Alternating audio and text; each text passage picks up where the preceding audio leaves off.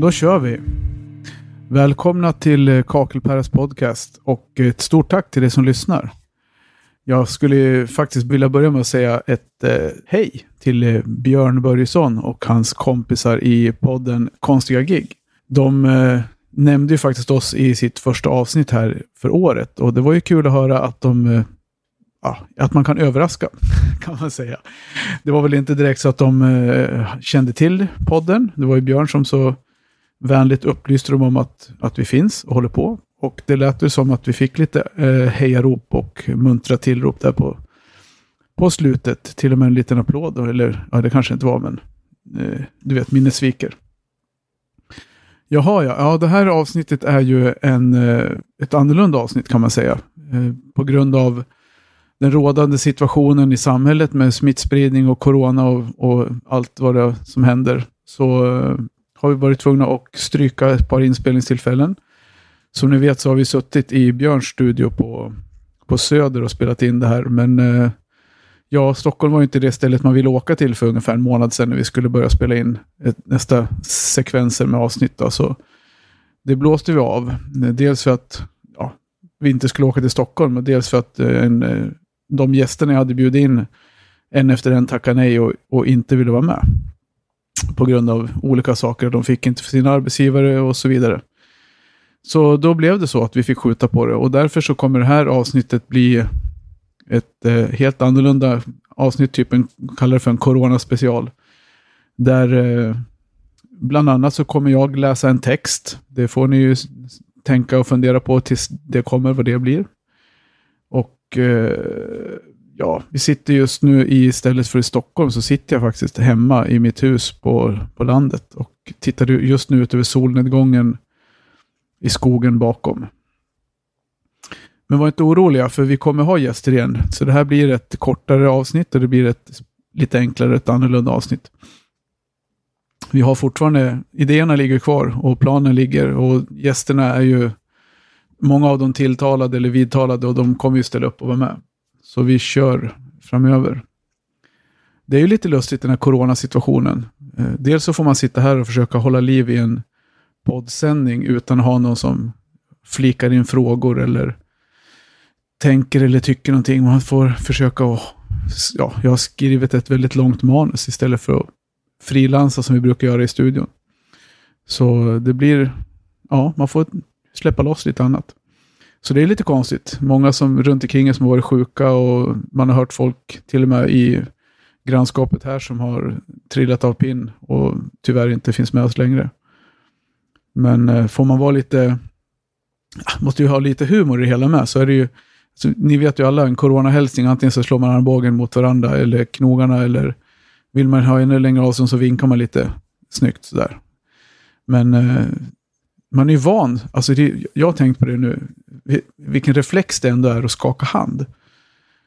Och det, det, det är slående när man, när man kommer på sig själv med att ja, fasen, det, handen är på väg hela tiden. Så tittar man på den andra så ser man att ja, han tittar tillbaka. Ja, just det.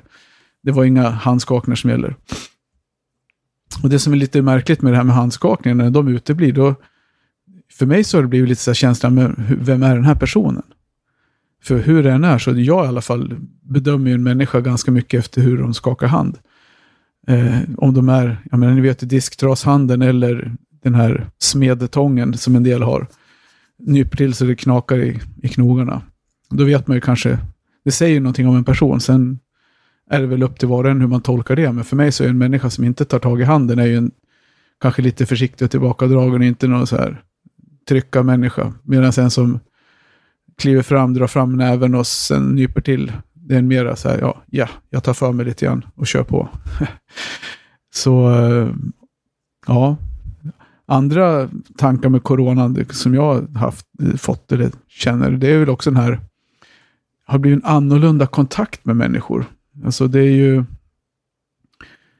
till exempel så ringer jag till min granne oftare nu än vad jag har gjort. Eh, jag kanske ringer, ja, framförallt så blir det väl de närmaste anhöriga, min mamma och mina svärföräldrar och, och sådär som man har ändå ömmar för lite extra om man vill se till att kunna hjälpa till att handla och man vill för att de är äldre och ska liksom hålla sig inom, inomhus då. Men så, så det kan ju vara en sån fördel med det här, att man kommer närmare människor på ett annat sätt och man får en annan kontakt. och Alltså omtanken, det har man ju hört på flera håll. Eh, människor som reagerar på att eh, vi ställer upp och hjälper varandra mer. Vi ja, men bryr oss på ett lite annat sätt kanske i, i de här tiderna som är med den här smittan.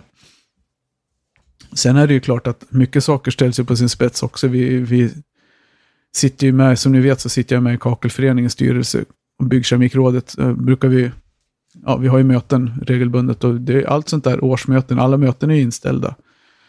Det blir, ingen, det blir inget Nordbygg, eh, vilket sabbar min planering lite grann.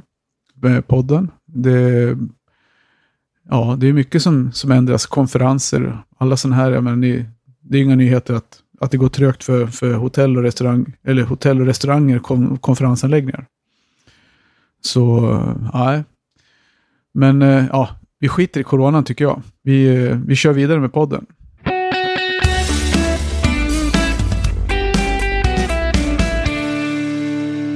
Del två står det i mitt manus. Eh, nu läste jag till eh, mer än vad jag skulle ha gjort kanske. Men, eh, ja, men då lite grann här. Vem är jag och vad gör jag? Alltså i första avsnittet så då berättar jag lite grann om mig själv och vad jag har gjort och vad jag gör och hur vi jobbar i Västerås på kakellagret och, och hela den här biten. Då. Men det var ju ganska ytligt och det blir väl många, många av er som lyssnar, en del av er, många vet jag inte, men en del av er känner ju mig genom jobbet. En del känner mig mer privat. Vissa känner mig bara privat och vissa känner mig bara genom jobbet. Och sen vet inte jag om det är så ja, intressant att, att, berätta om sig själv så här, men eh, när jag ändå ska fylla ut några minuter eh, i luften så tänker jag att då kan jag, ja, men jag kan, ni vet en del som, vi brukar snacka i fikarummet inne på kakellagret, så vi har lite så här filosofiska eh, diskussioner ibland och man pratar om allt mellan himmel och jord. Och kan börja med att säga att vi var och lyssnade på en föreläsning för några år sedan. Jag tror det är måste vara fyra år sedan. En eh, föreläsare som heter Torkild Sköld. Och för mig så var det en, en ganska intressant upplevelse. För han pratade om allt möjligt. men framförallt om att man ska bli sin egen, lite grann, sin egen ledare och ta kommando i sitt eget, i sitt eget liv. Om man inte kan liksom ta hand och leda sig själv, hur ska man då kunna leda andra? Och bland annat så hade han en, en övning som alla fick göra i publiken, där man fick vända sig mot den som satt till vänster och så fick man berätta vem man är. Och eh, man fick inte berätta vad man jobbade med. Man fick inte berätta vad man gjorde på sin fritid. Och man fick inte berätta om man var gift eller hade barn. För det är sånt som man gör och inte den man är. Och det där jag ska inte gå in på det nu, vem jag är på det sättet. Det får ni ju fundera på själva. Men jag tänker så här, fundera lite grann på det där. Jag ger er en liten uppmaning här, en liten läxa. Eh, så fundera lite grann på det där, vem är du? Eh, strunta i vad du jobbar med, strunta i vad du gör på fritiden, men vem är du? Och sen vad, vad man kan tänka sig, vad det kan innebära. För det är ganska tydligt när man gör den där övningen så blir man helt låst. I alla fall blev jag det. Då blir man helt mer eller mindre blockerad. Där man känner att det enda man pratar om det är vad man gör. Eh, och eh, ja, allting cirkulerar ju kring jobbet eller kring fritiden. Och, och det blir lite, det är lite svårt ibland att, att kanske se sig själv. Eh, så en utav, också en av de här sakerna som han sa, Torkel, det var ju det här att eh, man måste lära sig att skilja på sak och person. Ja, det, vi har vi tappat i samhället väldigt mycket idag. Vi dömer folk efter vad de gör och inte vilka de är. Man kan ju säga en sak utan att vara dum i huvudet för det. Det man säger är dumt och det man gör är dåligt, men för det så behöver man inte vara en dålig människa. Och det tycker jag är tankvärt. Eh, framförallt i sådana här stunder och sådana här tider som vi är i nu med, med den här sjukdomen och folk som gör saker och ting och springer runt på krogen fast de inte ska vara på krogen. Så kan man ju reagera på olika sätt. Ja, och sen eh, för er som inte riktigt känner mig då, vad jag har gjort, min bakgrund, så det finns väl ett, lite grann att ösa ur där, eller dryfta där. Jag tänkte mer bara lite så här kort, eh, hur jag har kommit fram till 48 år i, i Sverige. Jag har, jag har jobbat som murare. Jag pluggade till murare på ja, pluggade, det är ju inte så jävla mycket plugg till det. Man får mest lära sig och man får ju skäll när man gör fel och man får aldrig höra när man gör rätt. Det var väl så. Det var mest, eh, fick man inte skäll så då visste man väl att man ändå hade gjort lite rätt kanske. Då. Så, men murare i alla fall och sen gick ut plugget 92. Fanns inga jobb. Eh, jäkligt dåligt med jobb i alla fall. Så då blev det lite annat. Jag jobbade som sotare bland annat i några år. Jag har gått på en folkhögskola ett år. Och efter det så ja, trugade jag mig in på Bergströms platssättning i Västerås. Mer eller mindre tjatade mig till en, en eh, anställning där. Och sen blev jag kvar och efter det så har jag faktiskt, det var väl 95 eller 90, 95 tror jag. Och efter det så har jag faktiskt inte gått arbetslös. Och jag har jobbat som, efter kakelplatsätteriet och så jobbar jag som säljare på Mapei i några år. Och där har jag lärt känna många av er som lyssnar när man reste runt i, i Mellansverige och krängde pulver. Eh, lagligt pulver dock. Och efter några år på vägarna så kände man väl att stolen satt väl mer eller mindre fastväxt i ryggen och det var ju inte... Alltså E4 upp till Sundsvall, den kunde man ju på sina fem fingrar. Man kunde i princip ställa in, lägga i driven och sen sova upp till, upp till Sundsvall. Det var väl ganska enkelt. Så då dök kakelaget upp som en eh, möjlighet. Eh, ganska ga gammal anrik butik i Västerås som har funnits sedan 1978 faktiskt. Det var Västerås första riktiga, alltså renodlade kakelbutik. Så det var ju ett välkänt varumärke för mig. Jag hade handlat där en del i min, ja, genom mina år. Men eh, ja, hur som helst så har jag aldrig, jag hade aldrig faktiskt haft en butik, såklart. Eh, jag hade aldrig jobbat i en butik heller. Jag hade överhuvudtaget inte haft någonting med butiksaffärsverksamhet att göra. Jag hade knappt drivit eget företag heller. Jag hade en egen platssättningsfirma i, under några år. Men det, men det var inte mycket jobb där. Däremot så har jag alltid närt en dröm om, om att sälja. Och det är ju lite så här, eh, ja, när jag var liten så hade jag ju, jag, har väl, jag, tror, jag tror så här, man kan nog födas till entreprenör. Jag tror det är svårt att lära sig att bli entreprenör. Det tror jag faktiskt man föds till. Och eh, för mig så det som kännetecknar en entreprenör det är att det är, är man entreprenör då är man en människa som ser möjligheter snarare än svårigheter. Eh, svårigheter det är någonting som man löser. Det är bara en vägbula som man ska förbi. Det finns liksom inget stopp vid en, vid en svårighet utan det är bara ett, det ska passeras. För bortom svårigheten så finns det möjligheter.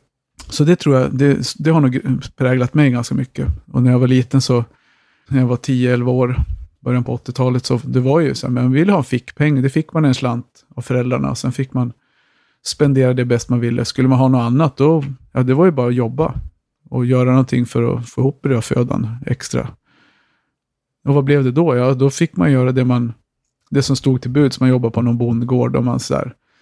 Det var det jag gjorde på somrarna. Eh, och jobbade extra som sotare och allt vad man gjorde. Men sen sålde vi grejer, eller i alla fall jag. Jag vet inte om min bror lyssnar på det här, men det skulle vara kul att höra. Någon gång ska jag fråga honom om han upplever det på samma sätt som jag. Men alltså det var ju alltid, så jag har ju, än idag så är jag ju sån att, ja men det här kanske man kan göra affär på. Någonting liksom. Man hoppar på det ena med det andra och säljer både, både ja, högt och lågt. Och jag vet så väl, vi, vi var ju ute och fiskade mycket med, min, med våran pappa när vi var små. Och det blev gäddor och ja, framförallt gädda var det vi fick ganska mycket av. Och när man då hade fått upp de här gäddorna så hade ju farsan några grannar som han gav bort fisk till. Och sen det var, blev det alltid lite fisk över. Och då, min minnesbild är att vi tyckte att det där var väl ganska smart. Folk ville väl ha fisk, tänkte vi. Så vi knallade iväg till granntanterna och frågade, goddag fru Andersson, får det lov att vara lite färsk gädda? Och då köpte de någon liten fisk där så fick man en, några tior eller någonting för den där. Som man kunde spara till, till senare tillfälle. Då. Och likadant, en grej jag kommer ihåg när vi var med och tog upp potatis. Så gick jag i det där gärdet och såg jag potatis. Att de hade gått med den här maskinen och så gick vi och plockade säckar och slängde upp på en kärra. Och sen gick jag runt i de här fårorna. Jag vet inte hur gammal jag kan ha varit, 14, 15 kanske, 14. Jag tänkte shit vad potatis det ligger kvar. Så jag frågade bonden, du vad ska du göra, vad, all den här potatisen, vad blir det med den? Nej, den plöjer jag ner, så. Det, får, det blir näring. Så. Jaha, men kan jag få ta den potatisen? Ja, det får du väl göra, så om du orkar ta reda på det. Så det är absolut. Så jag cyklade upp dit några kvällar eller dagar. Jag kommer inte ihåg i detalj, det var ganska länge sedan. Det jag vet i alla fall, det var att jag hade, jag tror jag fick ihop en så här 40 kilo kanske av det överblivna på det jävla gärdet. Och hade en säck och så packade jag papperspåsar och sprang runt till granntanten och sålde potatis. så man kanske skulle ha kakel och potatis istället. Men, men som sagt, vi bor, jag satt och sa det tidigare att jag sitter och tittar ut över solnedgången i skogen här. Och jag, som sagt, jag bor ju på landet utanför Sevalla. Och eh, vad man gör på sin fritid när man bor på landet? Jo, man har inte så mycket fritid som egen företagare för det första. Eh, har man fritid så spelar man in poddar kanske. Eh, eller så gör man det på jobbet. Men eh, framförallt så gör man mycket som har med saker och ting på landet att göra. Vi har ju höns och det tar ju sin tid. Så absolut så har man saker att göra hela tiden. Klippa gräs och allt vad det här, vad som händer. Liksom. Och sen på min fritid också så tränar jag sen några år tillbaka. Så jag tycker det har blivit, träningen har blivit en väldigt viktig sak. Och det är flera skäl. För att hålla vikten. För att må bra, välbefinnandet. Men även för att styrka i kroppen så att man orkar ja, jobba och hålla igång. Samtidigt så tycker jag att eh, mentala skärpan är någonting som jag känner en stor skillnad i sen jag började träna. Eh, till en början så reager, reagerade jag inte så mycket på det, men, men eh, sen så har vi en, en eh, kontakt, affärsbekant som heter Conny och han, han sa så här att han bara, men har du tänkt på sånt att liksom vad mycket grejer som händer och framförallt sen, sen du började träna. Alltså, reflekterade väl inte så mycket över det då, men men sen när han säger det, när man tänkte efter lite grann, så, så känner man ändå att man har ju en, en otrolig skärpa i, i, i sinnet, känner jag, när man, när man håller igång och tränar. Och framförallt så har jag känt det nu när jag har haft ett lite längre träningsuppehåll där jag inte har gjort så mycket av träning. Som sagt, för, på grund av olika saker. Alltså corona, man, var man snorig fick man inte gå till gymmet och det får man inte fortfarande. Men, och sen blev jag lite förkyld och låg hemma två veckor och var förkyld. Eh, och då kunde man ju inte träna. Vi hade personal som var pappaledig och då var det ju mycket att göra så då hann jag inte träna. Så då blev det några veckor som jag inte kom iväg och då, det kände man av, helt klart.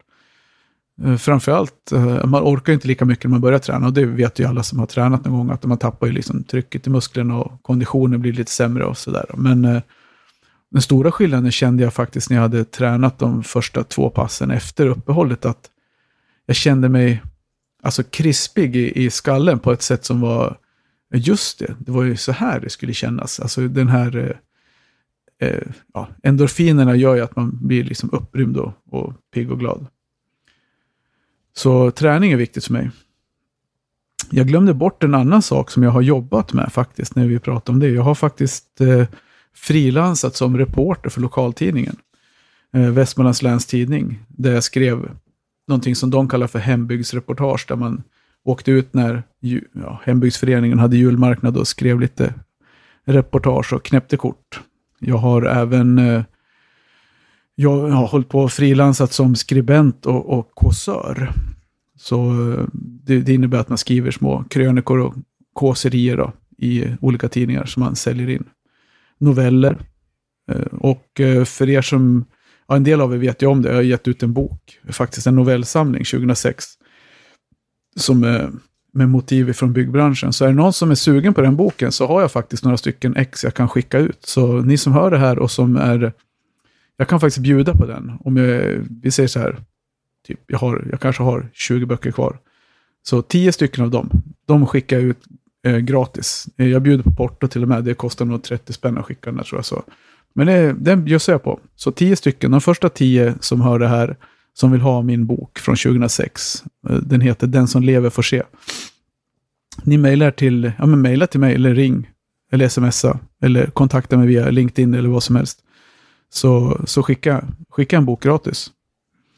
Och det som är lite kul med den boken, den kom ut 2006. Och jag tror att det var, ja just det, jag har diplomet, sitter här ovanför huvudet. Jag fick faktiskt 2006 fick jag två kulturstipendier. Eller om det var tre till och med. Det var ett sånt där år som var lite, som var lite speciellt. Eh, jag fick Byggnads kulturstipendium Eh, det var prisutdelning i Borlänge och Göran Persson faktiskt, statsministern, var prisutdelare. Så jag har något gammalt ruttet kort på honom när vi, när vi skakade hand med Göran Persson och fick eh, diplom. Och sen fick jag Målarförbundets kulturstipendium också. För ja, de ville väl, ja, de ville ju uppmuntra arbetarkillar som skrev eh, litteratur och fortsätta med det. Så då fick man en slant.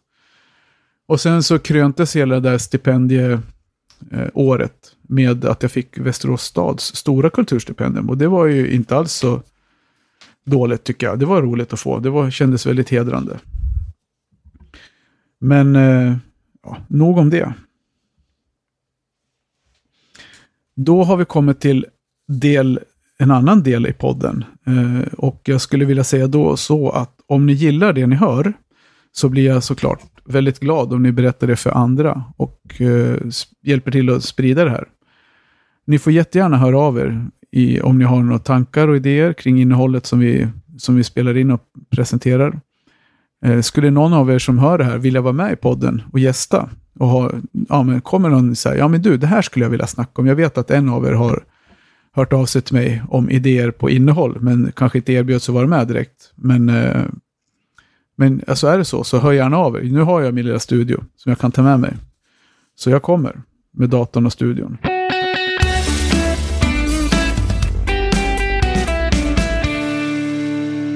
Och nu kommer det som jag pratade om i början då. Jag skulle läsa en text. Och det är ju egentligen en specialskriven text för eh, Svenska Rasfjäderfäförbundet. Eh, de behövde material till, eller vi, jag sitter ju med i styrelsen i, i Fjäderfäförbundet, så, och vi skulle ha material till, till vår tidskrift. Och eh, då tänkte jag så ja men fasen, jag har ju skrivit kåserier, så jag, jag, ja, men jag knåpar ihop någonting. Och då blir det ju naturligtvis någonting om höns. Och det, ni får, eh, ja, håll till godo. Vi ska aldrig mer ha höns. Vi har bott på landet sedan 1997. De flesta som har höns bor på landet. Men alla som bor på landet har såklart inte höns. Vi blev med höns, inte på grund av att vi var så oerhört intresserade, utan mer på grund av att en släkting skulle skiljas och flytta från landet och därmed inte kunde ha hönsen kvar. Sagt och gjort så kom hönsen hem. Till en början bodde de i trädgården i en liten kur. Jag tror det var några kartonger och någon låda vi snickrade ihop snabbt. Och så gick de lösa hela tiden. Och eh, det var rätt opraktiskt. För att, jag menar, hönor de bajsar ju överallt där de går och står och sprätter ju alla rabatter och äter precis av allt sånt som man inte vill dela med sig av. Så vi köpte ett gammalt ankhus och ställde på en del av tomten som vi inte använde. Det var vad man kallar för naturtomt. Det var mer sten och gräs, viltvuxet. Eh, men eh, ja, fråga mig inte vad det är med höns. Men jag vet flera som drabbas av den sjukan. Ordspråket lyder ju att göra en höna av en fjäder. Och det ligger nog mer sanning i det än vad man tror. Plötsligt hade vi jättemycket höns. Ankhuset räckte inte till och helt plötsligt så hade vi köpt en gammal byggbod som byggdes om till hönsverkstad. Några ärvda hönor från släkten blev olika raser, olika färger på ägg, kläck, kycklingar och därmed fler hönor och tuppar. Vi hade på den tiden så kallade dvärgkocken, silkeshöns och bland annat några värphybrider och sen ja, raser som jag inte ens vet, Hedemora höns. Allt möjligt, det var en blandning av det mesta. Det jag kommer ihåg var hur hönslivet slutade den gången. När vi var på semester så kom en räv och en grävling på besök och rensade ankhuset. Så vi miste ju massa djur och intresset fick en, en liten törn. Vi hade ju några djur kvar så vi, vi fortsatte ett tag ändå men ja, det var ju inte riktigt samma sak. En parentes är att jag aldrig gillat lukten av hönsskit. Jag har alltid ogillat lukten av hönsskit. Jag har heller aldrig gillat att mocka hönsskit. Jag gör det, men jag gillar det inte. Att ha höns på vintern är också jobbigt. Det är kallt och blött med vatten som fryser, snö och elände. När det sen började regna in i byggboden så orkade jag inte längre. Vi gjorde oss av med djuren och så sa vi till varandra, min fru och jag, vi ska aldrig mer ha höns. Ni som känner mig och min fru, ni skrattar nog gott vid det här laget. Hur det gick med att aldrig mer ha höns? Inte så bra. Återtåget, om vi kallar det för det, började efter några år. Min fru kom en dag och sa, nu är jag sugen på att ha lite hönor igen. Mest för att få några egna ägg. Några hönor som lägger lite olika färger. Inte så många, bara några stycken. En fjäder blev en höna. Jag var däremot bestämd den här gången och sa klart ifrån att du får jättegärna ha hönor, bara du sköter dig själv. Jag gillar ju inte hönsskit om ni minns. Efter några veckor så började problemen. Vi var inte riktigt överens om hur hönsgårdens estetiska utformning smälte in i den övriga bebyggelsen om man säger lite fint. Plötsligt hade jag lovat att hjälpa till att bygga en snygg rastgård till det gamla ankhuset som fortfarande stod kvar på naturtomten. En fjäder blev en höna kan man säga. Min frus intresse ökade. Jag fick mer byggjobb. Jag såg även hur hon slet med vatten och fodersäckar eftersom vi hade fått, ja, det blev fler höns och mer foder och vatten. Så även där fick jag räcka ut en hjälpande hand. Intresset växte ytterligare, så ankhuset räckte inte till. Den gamla byggbaracken som vi hade haft tidigare hade vi sålt eller skrotat, eh, så nu var vi tvungna att skaffa något annat. Vi investerade i en friggebod. Mitt byggjobb ökade i omfattning, likaså handräckningen med foder och vatten. Med en ökande besättning och ett gryende avelsintresse så följde nödvändigheten i att avliva djur. Sjuka djur, eh, skadade djur, det händer ju, eh, och övertaliga djur. Om man håller på med uppfödning så blir det ju mer, mer djur än vad man har användning för. De uppgifterna räknas tydligen inte in i arbetet med att, med att ha höns. De kategoriseras som byggjobb, alternativt handräckning. Förflyttningen av mitt motstånd försvagades allt mer för att slutligen rämna en söndag i mars. Jag höll på med veckostädningen i godan ro. Dammsög, lyssnade på musik, torkade golv. När för, plötsligt telefonen ringde, det var min fru. Hon var på årsmöte i hönsföreningen. Du måste bli ordförande i hönsföreningen, annars läggs den ner, sa hon. Jag blev helt tyst och sa, men det är du som är med i hönsföreningen, jag är inte ens medlem. Nej, men det är ingen här som kan vara ordförande och det är ingen som vill vara ordförande. Du kan vara ordförande. Du behöver inte göra någonting. Du behöver bara vara ordförande. Resten är historia. Nu ser jag tillbaka på fem år som ordförande i Rasfjäderfäföreningen. Eh, jag har dessutom suttit som suppleant i Rasfjäderfäförbundet. Vi har cirka 200 djur fördelat på 10 hönshus, 10 raser och stallet där hästarna stod tidigare är numera barnkammare.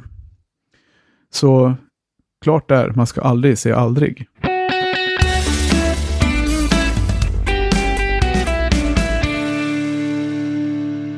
Ja, nu vet ni lite mer om mig och mina intressen. Eh, ni vet lite mer om min bakgrund.